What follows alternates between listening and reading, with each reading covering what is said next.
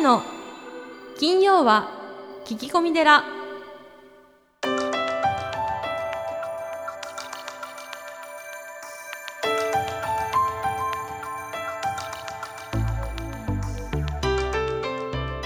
ようこそ架空のテラスタジオにお送りする長谷の金曜は聞き込み寺。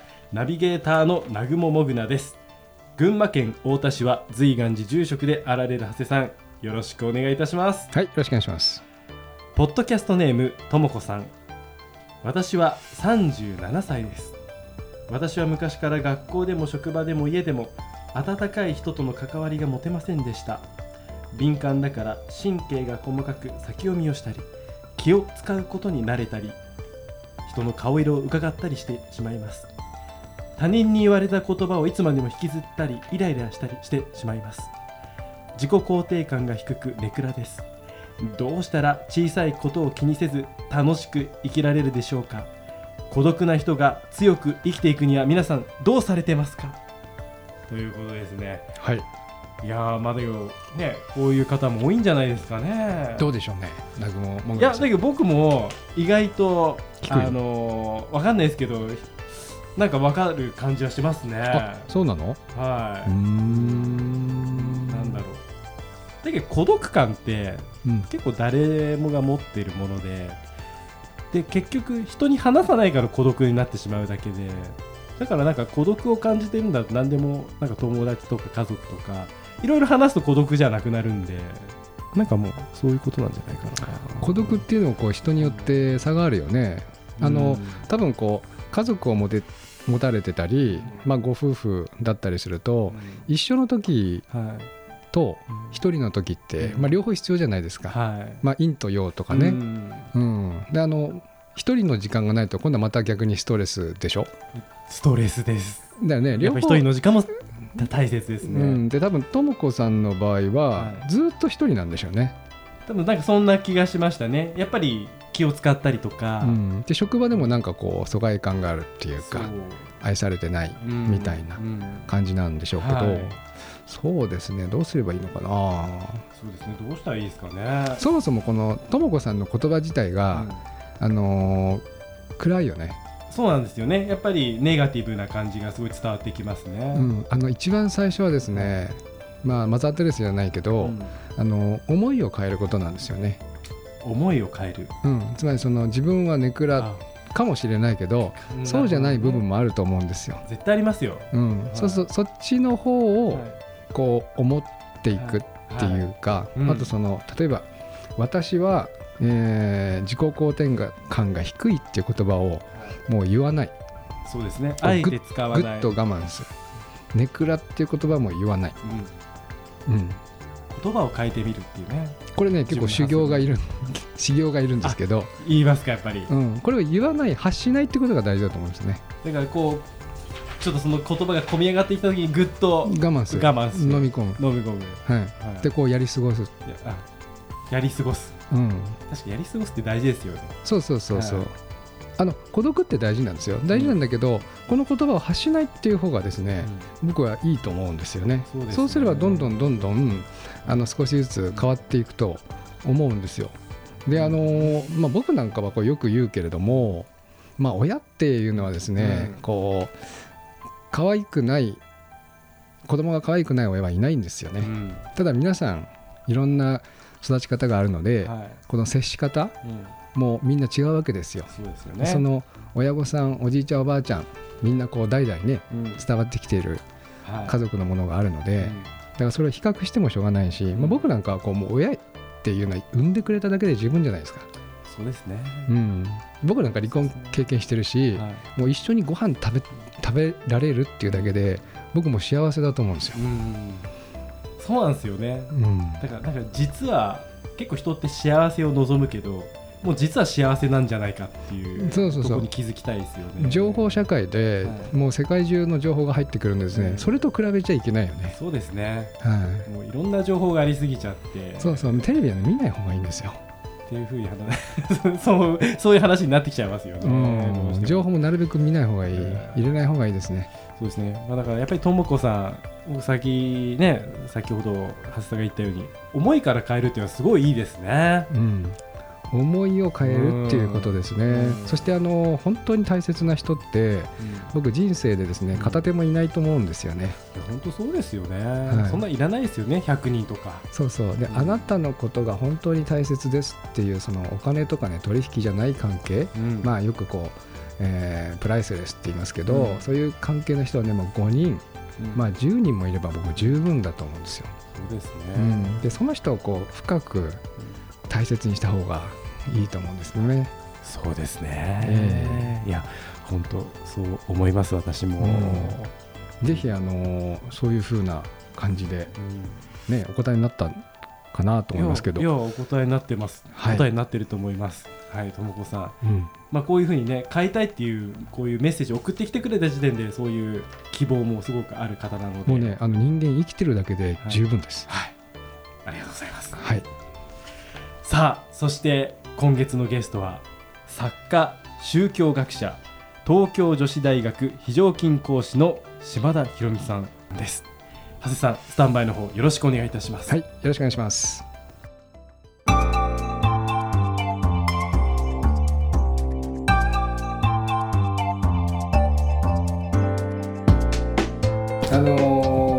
書籍の中で、うん。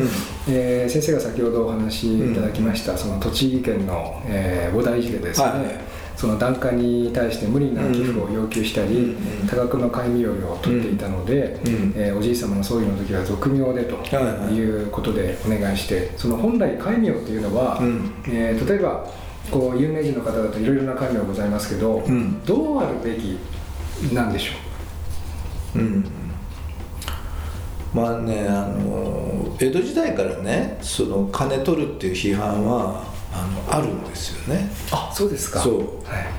あのそういう坊さんがやっぱりいた。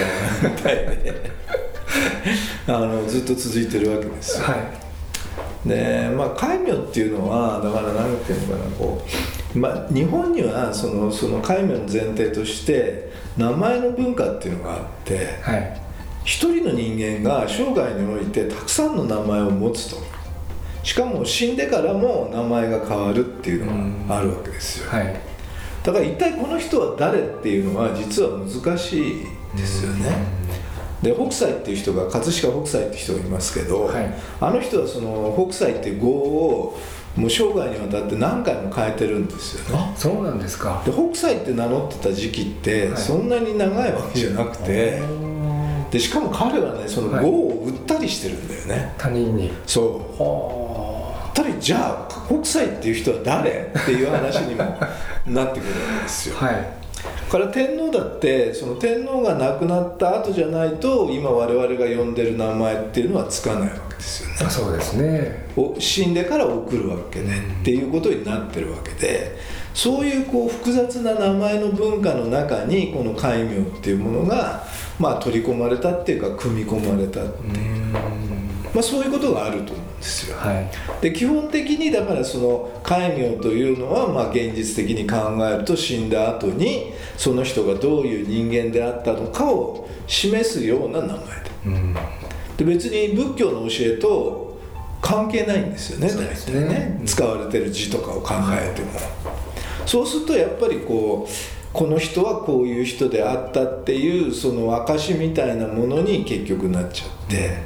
でその証っていうところにお金が絡んでくることによって隠語とかっていうもののがまあ普及していく、これだってもうあのまあそれぞれの地域で変わってきますけどだんだん増えてきたわけですよね。ええ書籍に書いてございましたね、ええそうそうそう私もびっくりしましたけど、ええ。増えたんだと思って。あもうめちゃくちゃその戦後にインフレ化して、え高度経済成長以降に特にまあバブル期を中心にえはい。隠語のついた戒名っていうのは当たり前になってきて、昔はそんなつけられなかった。逆にあのつけてくれって方も増えたっていうことそうです。でしょうね、はいお寺の方も増やしたかったしそうそうそうつけてほしいっていう需要もその需要と供給の関係がうまく合致しちゃったから、えまあ、特にお金余りのバブル期にはそういうことが起こったわけですよね、で都会に出てきた人たちからすれば隠語ってつくのはものすごいプライドに結びつくからえそうですね。できればそうしてほしいっていうそういう思いもあったわけで。だからそういうことで今、まあ、決まっちゃってきたのでじゃあどこに戻っていいのかってことになってくるとね。そうですね。そのはっきりとした原点があるわけじゃないから、難しいですよね。はい。だけど、まあ、仏教界としては一応そういうもので葬儀をやっていて、まあ、これだから曹洞宗がその葬儀のやり方を僕は作ったんだと思っていますけれど、はい。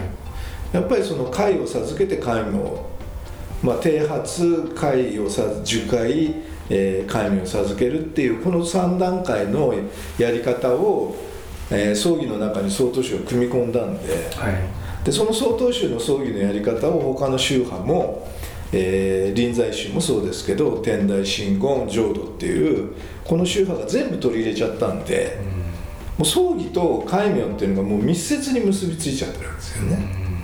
でもし戒名をなくそうとしたら葬儀のやり方も全面的に変えなきゃいけないっていう状況になってきてそう,、すると今の仏教式葬儀っていうのが成り立たないことになっちゃうわけで。はい。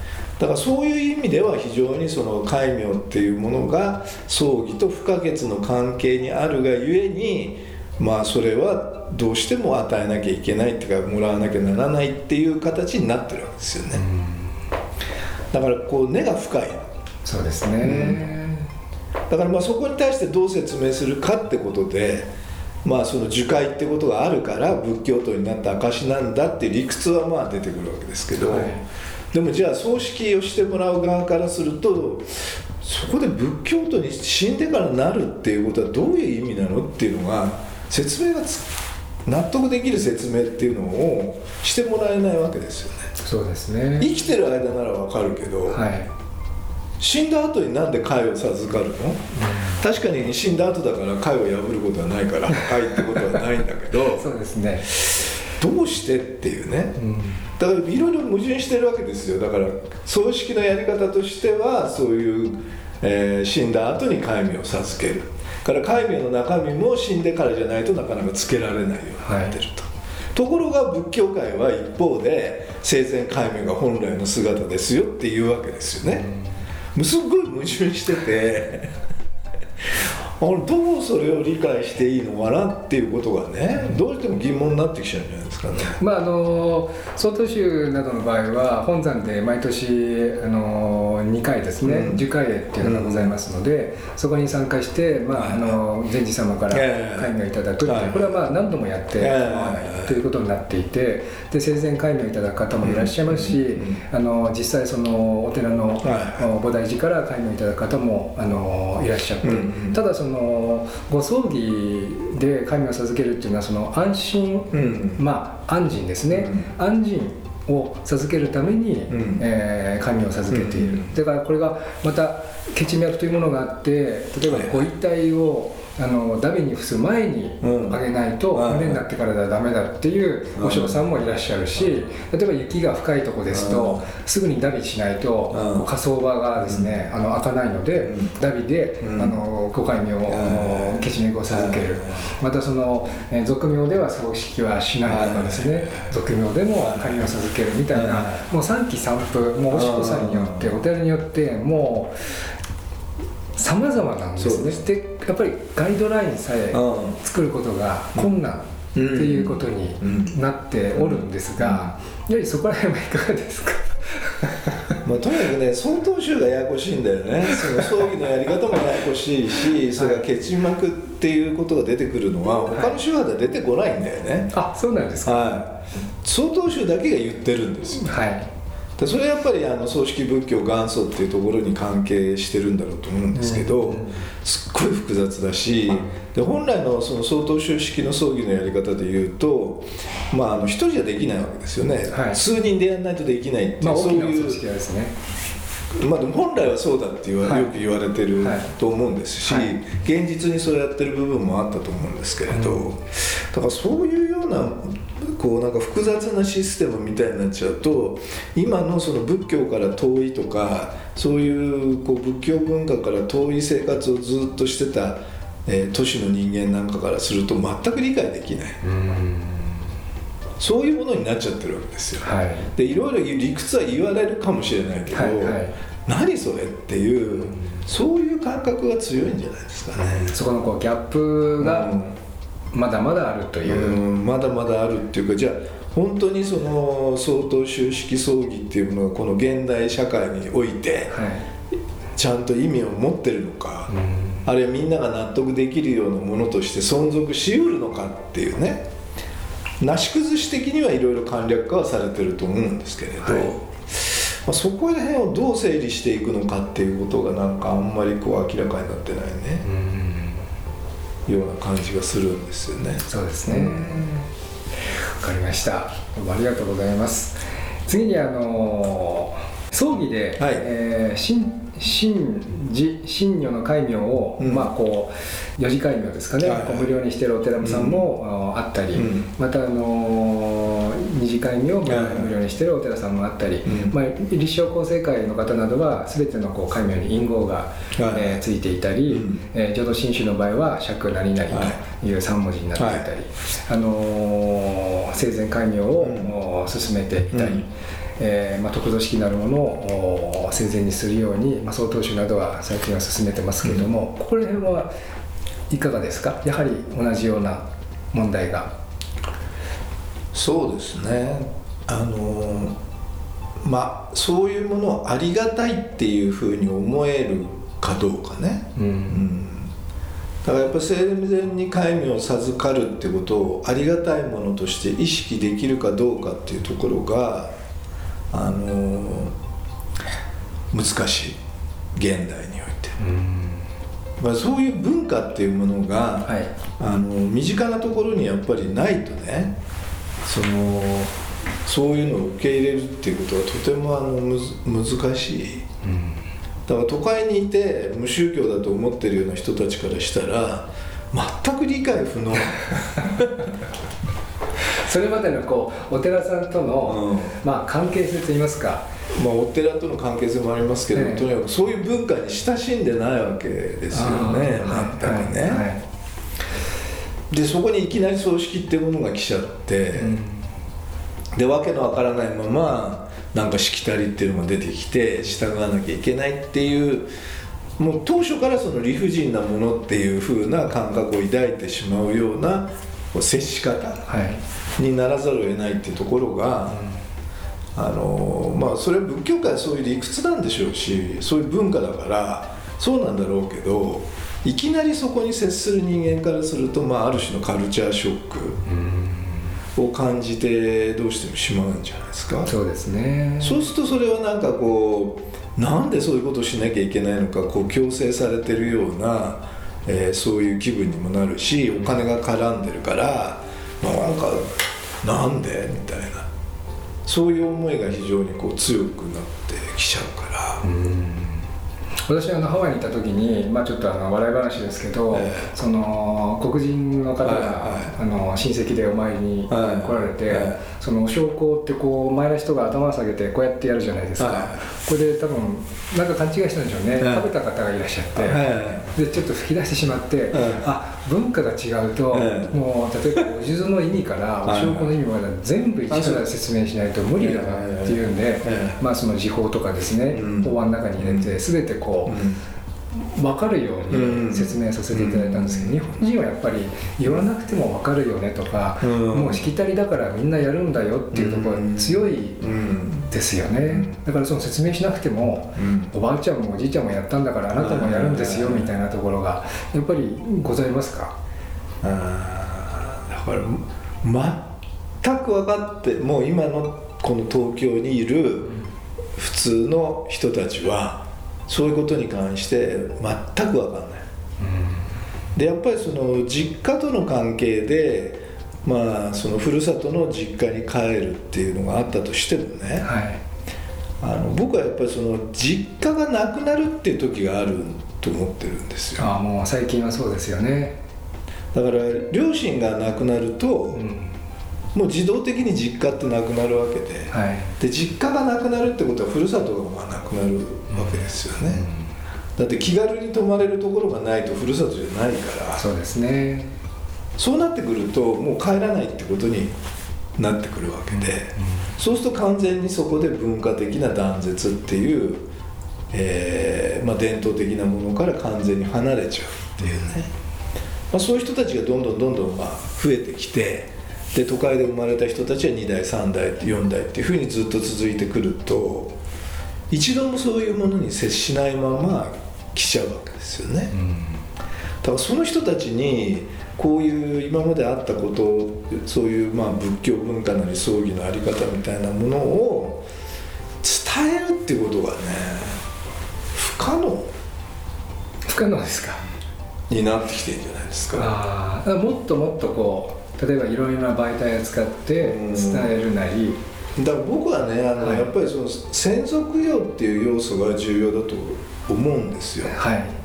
でまあ日本の宗教は専属業なんだっていうのは一時代前ぐらいの、えー捉え方で、うん。それが核にあるうん。とで専属業をするための追善っていうのがまあ、えー葬儀であり法事法要であるっていうそういう理屈ですよね。はいだからその先祖を敬うためにっていうか先祖から恩恵を被ってるから何らかの形で先祖に対してお返しをすると。うんそのために法事法要をやるっていうそういう理屈の世界でまあ生きてきたわけだけれど、はい。先祖っていうものがもう都市社会においては成り立ちようがない。その家を開いた先祖っていうものがいないんだよねっていう、そうなってくると先祖供養っていうものに対するリアリティを感じられないとその上にあるまあ、葬儀を中心とした仏教文化を受け入れるっていうことが難しくなってくるんじゃないですかね。ああ最近その若い若い方は、うん。先祖っていうとおじいちゃんおばあちゃんのことかっていう、はい、それ以上無理ですよ。えーみたいな、うらしいですね、え。うん。だからまあ中央の農家なんか行くとまあこれは近代になってからですけどその先祖の写真がねはい。投げ石の上にこうありますね。ああるわけじゃないはいですか、はいでそれがばあさんだったりじいさんだったりひいおじいさんだったりさらにその先であったりするわけで。でそういうつながりの上にいるんだなっていうことがありまた仏壇があって先祖が祀られてるっていうことで先祖っていう存在を意識するわけそうですね。だけどその写真なんてもうないわけですよね都会の家庭には、はいはい。で仏壇もないわけですよ、そうなってくると先祖っていう概念自体がもう成り立ってない、分かってない、そうなってくると先祖先祖供養を核にしているものっていうのを理解することっていうのはちょっとできないですよね。うんそうですね。だから違う形にする以外ほんほん本当はないかもしれないですよね、だから個人主義化していくような方向に持っていかないと、まあ、難しいのかもしれないけどじゃあどうしたらいいかっていう方向性はなんか出てない、そんな状況なんじゃないですかね。あうんありがとうございます。もっとあの正直させて。いやいやいや。あの日本の葬儀費用というのは、まあ、世界一ということで、はいまあ、231万円、はい葬儀者が141万、えー飲食接待が40万、うん。普通が54万円と、はい。えーいうことですけれども、は昔に比べて葬儀費用は、うん。えー上昇しています、うん。えーなんで日本のお葬式というのはこんなに費用がかかるんでしょうん、そうですねだからまあ今はねあの葬儀費用は下がってるはずなんですよ、うはい。えー直葬家族葬っていうのが増えてるので、はい。あのだけど統計ではあんまり下がってるように見えなくてで230万ってことはないんですけど今だとひ200万に近い190何万とかそのぐらいの統計がまあ多いわけですよ。はい。だからそこの関係が今どうなってるのかは分からないんですけれど、ただやっぱりその百何十万にしても日本の葬儀っていうのは、まあ、いろんな要素が入ってるんでお金がまあかかるようにまあ作られちゃってる。はい。これは別にあのお寺さんだけのせいじゃないんですけどもうとと特に今はあの葬儀業者に頼らざるを得ないっていう葬儀がね、はい。形になってくるからで葬儀会社の方はもちろんそのいろんなサービスもするけど逆にその単価っていうのが上がった方がいいっていう部分もあるわけで、だからやっぱりいろいろお金がかかる仕組みみたいなものをね、まあ、作り上げたわけですよ。そうですね。だから香典返しとかねそういう習慣にしてももともとそんなのないんですよね。あなかったんですか？はい。大体香典っていうのがなかった時代の方が長いからそうなんですか。お金で持ってくるってことなかったはずですよね。へこれね祝儀とか武祝儀も、はい多分ね70年代以降にならないと全部現金化されないんじゃないですか、あそうでじゃあ僕が生まれた頃からっていうことですね。そう。であの地方なんかだとよくわからないんで、で都会だともうあの例えば祝儀だったら、えー診察ですよね。はい。それが常識だってみんな思ってるじゃない。だけどこの文化がだから70年代以降だから。あそうなんですか。それも。うん。うーんでだから地方によってはそんな習慣がまだなかないところがあったりすると、えー年配の方だとそんなくしゃくしゃのお札持ってくるみたいなね。あそう？それで品種を買ったりするんだけどでもどっちが正しいかっていうのはちょっとよくわかんないんですよね。ん。だからその祝儀不祝儀というのが、まあ、現金化されることによって、まあ、香典っていうのはお金っていうふうになり、うん。まあ、昔はだからみんなが手伝ってくれるっていう要素の方が大きかったとそうですね。思うんですよね。はい。でこれはあの今都会だと自宅で葬儀をするってことももうなくなりましたけど、はい。僕が子供の頃は自宅で葬儀するのがまあ結構当たり前。うん。で私のじいさんの場合も自宅で葬儀やってるんですよ。はい。もうえー50年以上前ですけどね、でそうなってくるとやっぱり近所の人が手伝うとかっていう形で葬儀社中心じゃない葬儀だから、まあ、お金もかかんなかったわけですよそうですね。はい。それがやっぱアウトソーシングして葬儀会館で葬儀をするっていうふうになってくるとまあいろいろなこう経緯を経てお金がかかるようになると。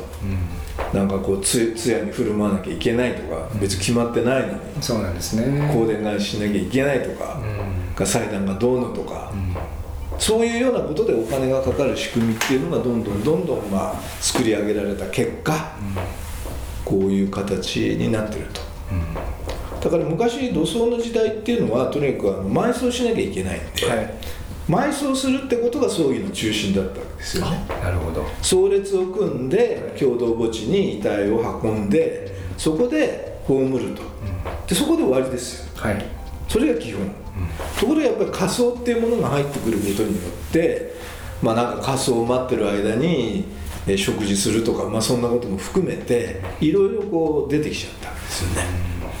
でそれでもうお金がかかる仕組みになっていてで外国の場合特にまあまだ土葬があるような国ではやっぱり埋葬が中心なんですよ。そうですね。そこで終わっちゃうわけで、他になんかやらないんですよねで他になんかやらないからお金もかからないと、まあ、だけど今のまあヨーロッパとかアメリカだと棺が高いんだよね。そうですね。立派な棺を使いますね。ええ。はい。で特になんか最近その傾向が強いみたいでそれなりにお金がかかるようになっていて土葬は金持ち。仮葬は貧乏人っていうそういう社会的な差別が生じてるような面も、まあ、あるわけですよね。だからやっぱりこう必ずこうしなきゃいけないってわけじゃないけどやっぱりその業者っていうものが介在することによって葬儀費用はどうしても上がってきてしまったと。はい。でそれがなんかまだ逆転していて今は。もう一般に葬儀っていうものはやらない、やらないことが基本。身内だけで済ませたっていうとそれで済んでしまうので、はい。みんなその傾向になってるから、葬儀に行くことが今ほとんど僕らないですよ。あそうですか。もうね数年僕は行ってない、あそうですか。うん。でそれはあなたが葬式いらないって本書いてるからだって言われるんだけど、そうじゃないんですよね、実際に知り合いというのが亡くなったとしても後で知るんですよ。あで今ねあのテレビでナレ詩っていうのがあのご存知ですか？あナレシなナレーション詩っていう。ナレーション誌。そう。あの大河ドラマとかその朝ドラで出てきたんだけど特に大河ドラマだと時代劇だからよく人が死ぬじゃないですか。はいはい。だけどそれ死ぬ場面をやらないでナレーションで済ませるっていうのをナレー詩っていうんそうですね。はい。でそれがまあなんかちょっと最近話題になって、え。でそういう言葉がこう流行語みたいなんで、まあ、できてるわけです。だけど今のこう死に方っていうのはやっぱりそのあれですよね。持ちはがきなんですよね。ああそれで初めて知る。それが来るまでわからないっていうのが、あのかなり親しい人でも、そういう死っていうものをその直後に知ることがなくなってる、でそれはやっぱり葬儀をしないからですよね、なるほどっていうふうに随分今変わってきていて、はいはい。だからお金をかけないってことで言うとかなり進んでるんですよ。もう葬儀はしないと、家族だけでやると。それで終わりっていう。そういう方向になっちゃってるんですよだそれに対してはいろいろ問題を感じてる人もいるでしょうし、はい。まあ、かなり極端な方向に行ってるかもしれないですね、まあ、あのうちの群馬ですとこう地方紙で縄文新聞っていうのがあるんですけど、一番見るのは奥山ミランなんですよね、で誰が亡くなったかっていうとこ一番地方紙の肝です そうなんですよね、であのなんていうんですかね。やはりあの来ていただいた方のお葬式は行くとうん。いうことはまだまだ残っていて、そうですよね。あのそういったところがこう強いんですけどもでもこの前僕も、うん、ちょっとうん驚いたのは家族葬って言って、うん。後ろを見たら5人なんですよね、はこれだったら自宅でいいじゃないかって思うけれども、例えば僕はまあな枕木を入ってすぐご自宅に行くので、はい。まあいろいろこう教え、うん。あのーアドバイスさせていただきますけど昔は多分村の長みたいな方がですね、うん。村の住人が亡くなると、うん。まああなたの付き合いはこのぐらいなんで、うん。あの何人手伝いがいて、あの墓守りは何人で、あの女性衆は何人くれば大丈夫だよみたいに大体こう、まあ、今で言うとプロデュースしてくれたわけですけど、これが全部はこういなくなっちゃったわけですよね。でその葬儀社さんと喪主さんと1対1でやるから、であの喪主さんは一生に2回、うん。1回か2回、うん。多くて34回ってことですからうもう完全にわからない、うん。であのいいようにされてしまうっていうのはやっぱりありますんですよね、はい。だから、まあ、随分とそこら辺が、まあ、今変わってきてる。だからまあ一応葬式はやるけど基本的にはまあ遺体処理はい。っていうところにまで簡略化っていうのがまあ進んでるっていうのが現状ですよね、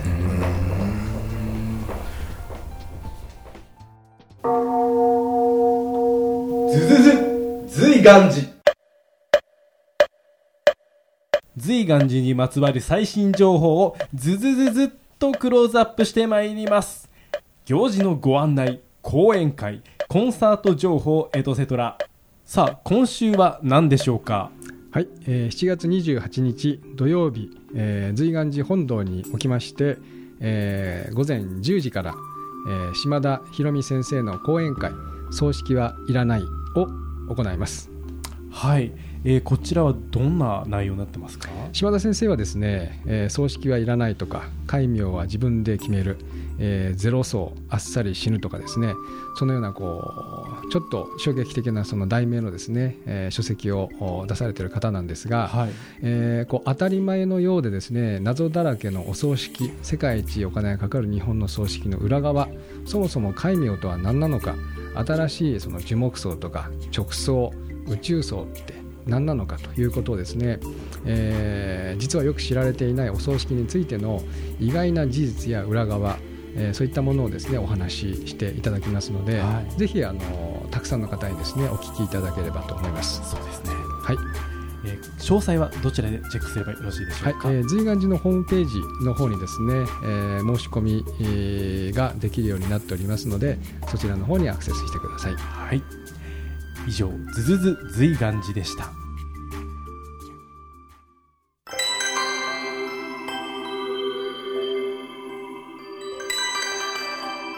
長谷の金曜は聞き込み寺